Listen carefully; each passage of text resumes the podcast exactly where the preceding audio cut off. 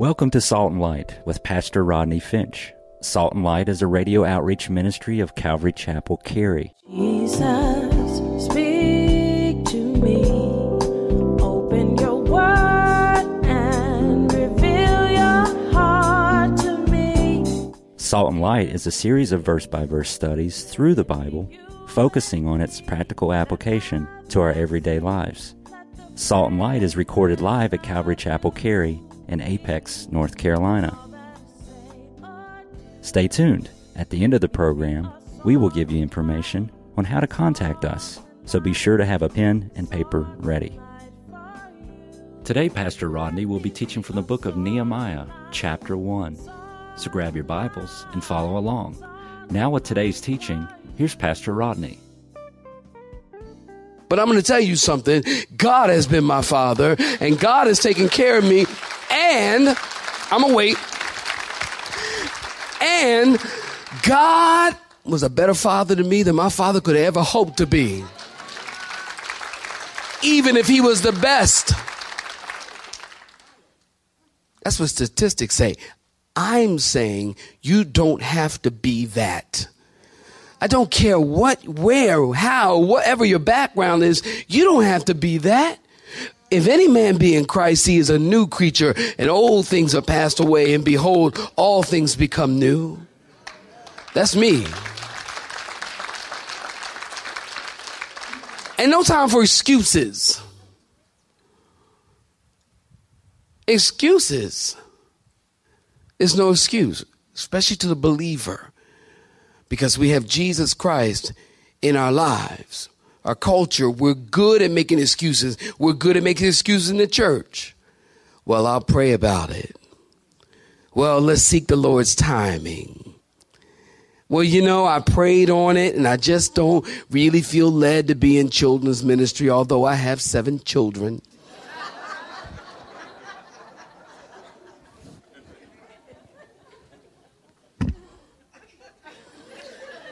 we'll get back to that. It's true, isn't it? I just don't feel led, or, you know, we really need to pray about this, or we need to pray about that. Listen, don't get me wrong, and please don't walk out of here thinking I'm saying we don't need to pray. We need to pray. We need to pray about everything. But I can tell you something. There are some things that are so clear in this word, you don't need to pray about it. You don't need to pray about it.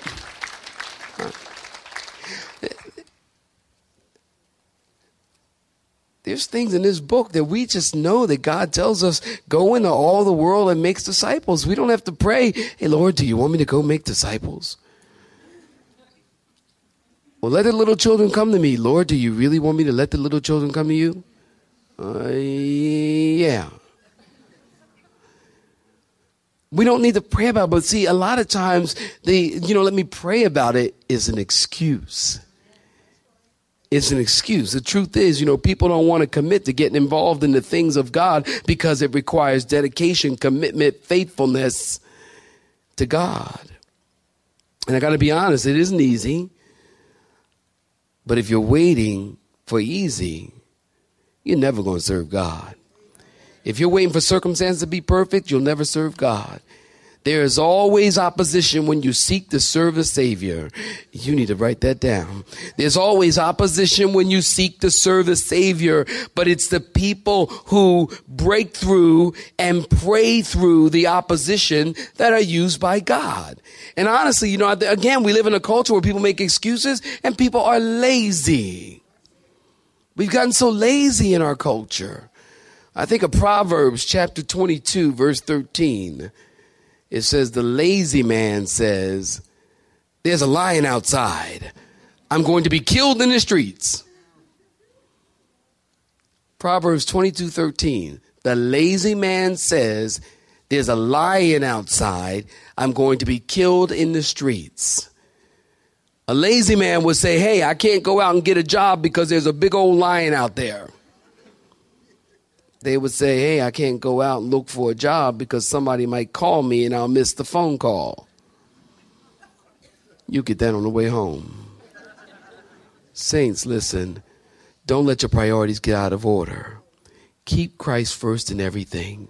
Don't let your kids' involvement in sports, listen, I'm going to touch on something that's like the hot button in the in the church today. All right.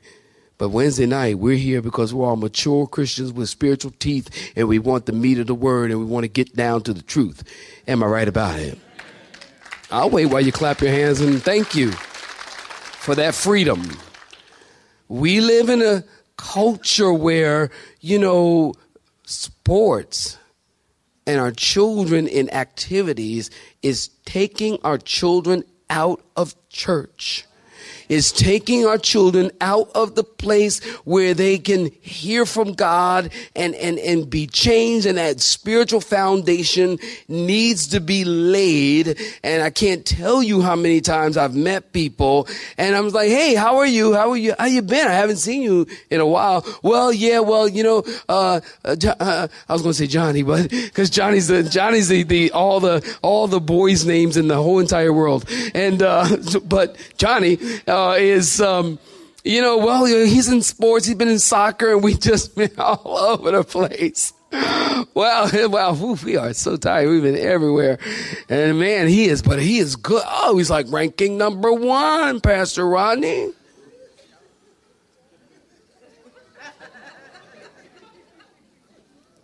Oh my God. Nice. Nice. Man, man, I haven't seen you guys in church and Sundays or Wednesdays. Well, you know, well, actually, you know, they they actually have the game on Sunday and they practice on Wednesday. Honestly, guys, this is just me. Listen, this is not etched in stone. This don't even have to be your opinion. You do not have to agree with it. This is just me. I'm saying I believe there's something very spiritually undercurrent going on there. I'm not a cons- conspiracy theory guy.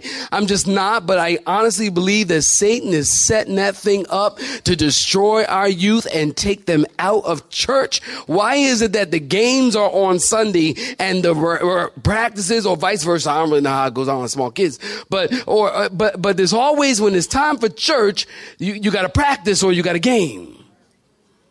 And of course you want your kids, every good parent wants their child to be involved in something and wants them to, to be a part of something and, in team sports is good. It's good for their health. It's good for their, their psyche. It's good for their emotion. It's good to get that energy out. And so you as a parent, you think you're doing the right thing by taking them to it. But actually, listen, you're doing actually the wrong thing if you have no other outlet for, for their spiritual life. You cannot sow the wind and not expect to reap the whirlwind. So you won't see it now, but you'll see it later. Now, does that mean that you shouldn't have your child? No, that's not what I'm saying at all. I'm saying it has always been my practice and our family's practice that if my children need to want to be in something that's going to take us away from church, I'm not saying you got to be there every time the door is open. I'm just saying if it's going to take them away from church, no, sweetie, we can't do that.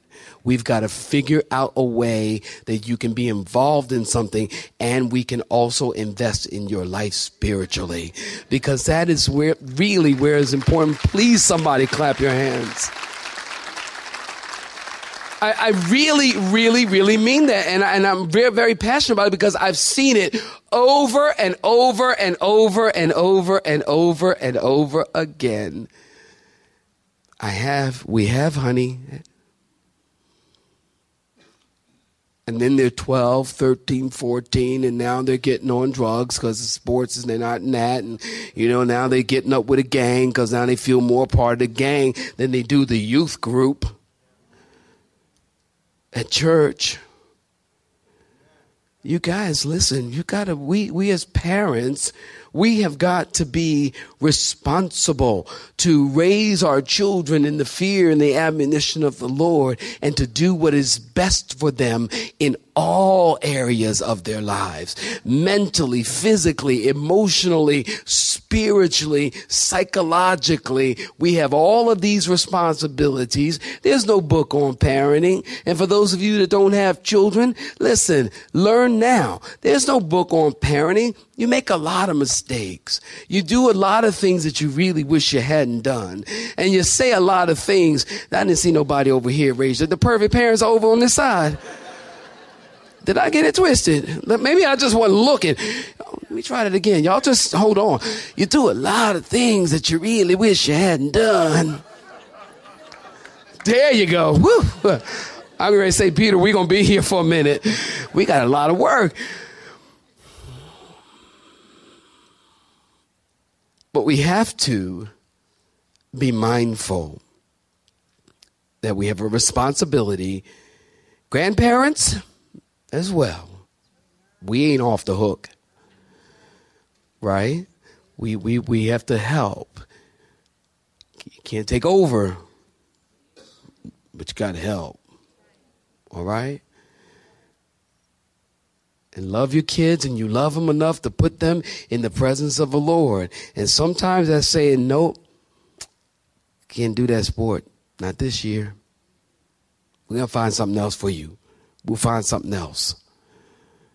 And God will honor that. God, God will bless you. Honestly, I look back at my children and, you know, hey, praise the Lord. They're kind of crazy, but hey, praise God. They're, they're all right. They're here. Amen. That's my son sitting right there. So I'm, I'm actually picking on him right now. He's clapping. And, uh, and, uh, but I'm happy to have my children around me and, and and to see the Lord working in their lives. You know, but but but you know, don't don't get me wrong, and please don't get the Bible wrong.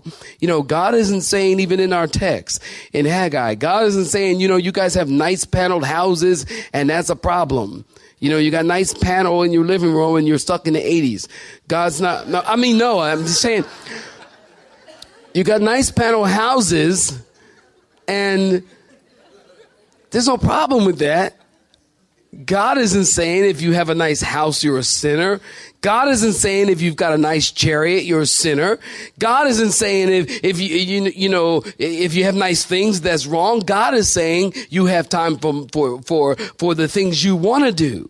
You've got money and time to panel your houses and you've got time and money to get a nice car and you've got time and money for a room addition and decorate, but you have no time and no money for my work to do what I'm asking you to do. That's what God is saying. And in verse five, please go ahead and look at it. God says, consider your ways. You guys are working your fingers to the bone, but you don't seem to have enough. You eat, but you're never satisfied. You drink, but you're still thirsty. You earn money and you put it in your pockets and your pockets have holes. God is saying you're working hard, but you're not getting ahead. You're getting fat physically, but you are empty spiritually. Nothing is satisfying you. Why? Because you're not seeking God first. Please write this down. Matthew 6 33. Seek first the kingdom of God and his righteousness. Can anybody say the rest with me? And all these things shall be added to you. Jesus said, what does it profit a man if he gains the whole wide world and do what? Thank you. Happy and satisfied people are people who make the kingdom a priority. And happy and satisfied people are people who care about the church and care about the temple and they make it a priority. You'll be happy when you make the things of God a priority. And when you give to the work of the Lord and you give to the kingdom of God and you see fruit as a result of that, you know, I encourage you while we're on the topic, I encourage you give. We need a bigger building. Is anybody gas? Look, this is Wednesday night. This place, I'd say put 50 people in here, there'd be no more seats. That means we're, that means we're packed. Thank you, my brother. Praise the Lord. Uh, well, anybody glad about that?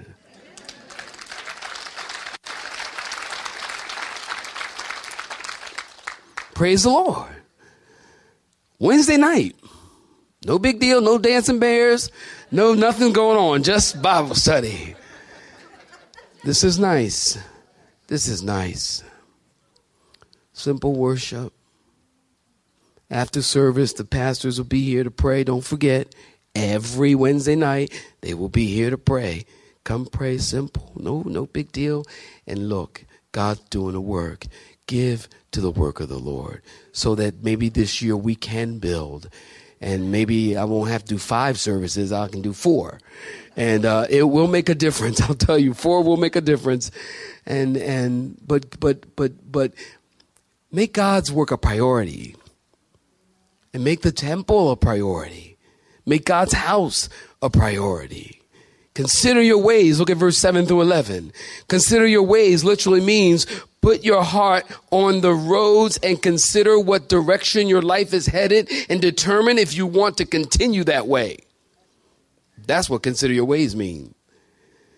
Put your heart on the roads and consider what direction your life is headed and determine if you want to continue that way.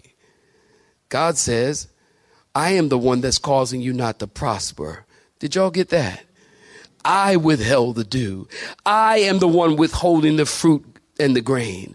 I am withholding the new wine and the oil. And they're probably thinking, man, they, you know, they're probably thinking, man, a devil, a devil blocking my blessing.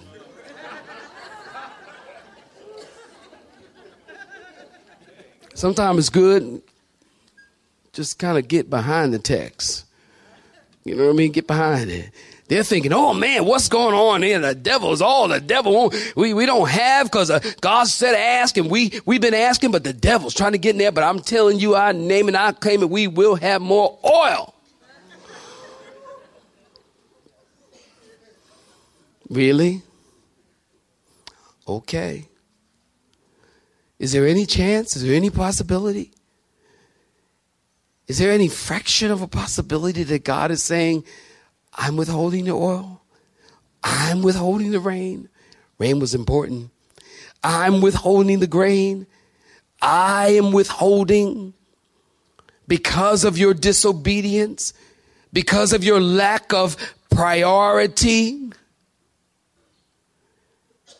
and clarity as it relates to what it is God has called you to do and being about the Father's business. And you can claim it all night long. And you can tag in Jesus' name all night long. But can I tell you something? If God's not blessing it, it won't be blessed. That's all I'm saying. That, that's all I'm saying. And trust me, I believe God is a, a provider. You're looking at one that He has always provided for.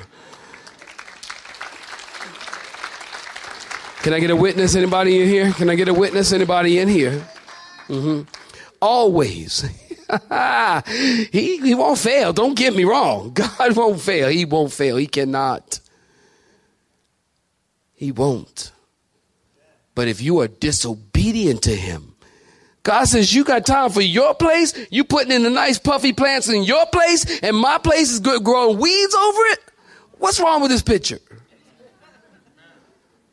I just summed up whole chapter three right there in one, in one sentence right there. That's the whole thing. Remember I told you this. Now I'm coming in for a landing. Remember I told you this. Wine is a symbol of the spirit and it speaks of inward joy that the spirit brings. Oil symbolizes the Holy Spirit and it speaks of outward anointing for service. So in application, the Spirit of God is not filling them or coming upon them because they fail to make God a priority. There's a spiritual dryness because of their disobedience to the commandment to build the temple. And here's a little insight for you. Many times dryness is indicative of disobedience. And somebody need to hear that. And for somebody, you came all this way to Calvary Chapel tonight for that one statement. Dryness is disobedience. It's connected to your disobedience. That's why you ain't feeling it. That's why when you come to church, you just say, I'm not, that's not feeling it. Nice sermon, Pastor Rodney. I'm just not feeling it. Just not feeling it. Dryness. Dryness is often connected with disobedience. Interesting. So in verse 8, God said, Go up to the mountain. Look at verse 8. Go up to the mountain and get some wood. Now you might think wood would be less expensive and stone might be better. No, not in that culture. Wood was more expensive, stone was cheap. Because stones and rocks were everywhere. So get this God is saying basically, don't shortchange my house, get nice stuff. Get nice stuff. You know, isn't that what people do? I'm amazed by that. Uh, they give God junk and they had nice stuff. You know, they have a garage sale. And all this stuff, they ain't looked at that stuff in 10 years. Got cobwebs and dirt all in it. Go, oh, you know, we don't need it. Let's get rid of this stuff. Let's take it to the church. It happens, y'all. I'm not kidding you. I am not kidding you. So we look at it, we go, really? And then what we have to do is we just got to transport it somewhere to, you know, a Salvation Army or something like that, where maybe perhaps somebody, you know, hey, one man's drunk is another man's treasure. I got that. And that's true. And that's fine. But, but why is it that we get rid of stuff and we say, give the junk to the church? God says get nice stuff. And then conversely, a lot of times, even in the church, when you get nice stuff, people see nice stuff and they go, man, they, they sure they got nice stuff. Mm, they probably paid, mm, what they pay for that? What they pay for that? Mm. Church uh, blowing that church's money. Pastor Rodney up there talking about support the ministry and all this. And they, they got a nice flat screen and all this nice stuff around. How dare they have nice stuff at church?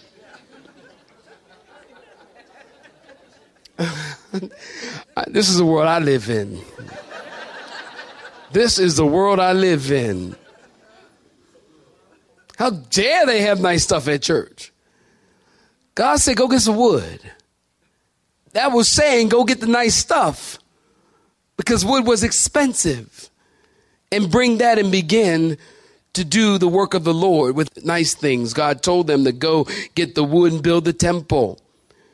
God could have built the temple himself, but he wanted them to do it and be involved in it so that they could be used by him. God didn't need them, but he chose to use them. Well, notice in verse 13 through 15, the message came in the first day of September. On the 24th day of September, the people are on the job site working.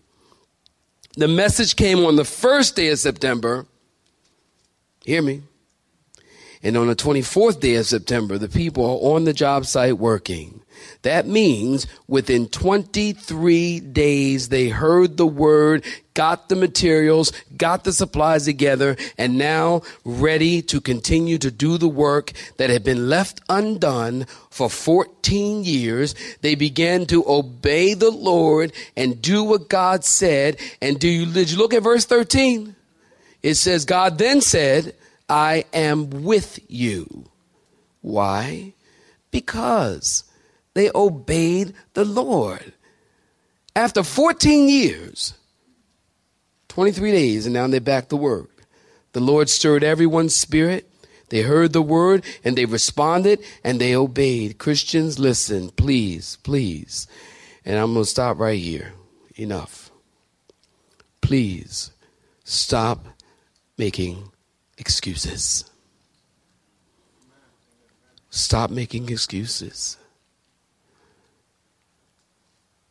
In every area, in everything serving the Lord, sweep the sidewalk, change the poopy diapers in the nursery, do, take a Sunday school class, work in the coffee bar, serve one another. We've been talking about serving one another. Serve one another. Do the work of the ministry. If God's telling you, you know, we're trying to do a bigger church and, and I want to be a part of that, then give and give as best as you possibly can because it costs a lot of money, y'all, to build out a sanctuary hundreds of thousands to do what needs to be done here at Calvary Chapel. But obey the Lord and stop making excuses. Just obey. You have been listening to Salt and Light, a radio outreach ministry of Pastor Rodney Finch and Calvary Chapel Cary. located in Apex, North Carolina. Join Pastor Rodney Monday through Friday at this same time. For information regarding service times, you can contact us at 1 800 293 0923. That's 1 800 293 0923. You may listen to today's broadcast in its entirety by visiting the media library on our website at cccary.org.